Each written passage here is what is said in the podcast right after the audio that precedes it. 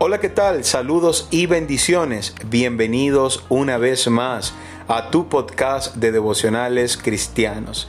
En esta oportunidad quiero compartir contigo un devocional que he titulado Jehová es mi Dios, basado en el Salmo 33, 12 que dice, Bienaventurada la nación cuyo Dios es Jehová, el pueblo que él escogió como heredad para sí.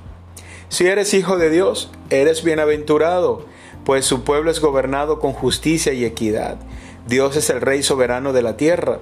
Lamentablemente hay gobernantes impíos en muchas naciones de la tierra, pero aún a pesar de eso, Dios reina por encima de los gobiernos terrenales.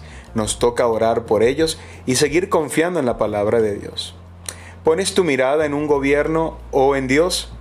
No estoy diciendo que la política sea mala, pero nuestro enfoque debe estar siempre en hacer la voluntad de Dios, que implica someternos a las autoridades terrenales, pero no obedecer ninguna ley que sea contraria a lo establecido por Dios. He allí el equilibrio.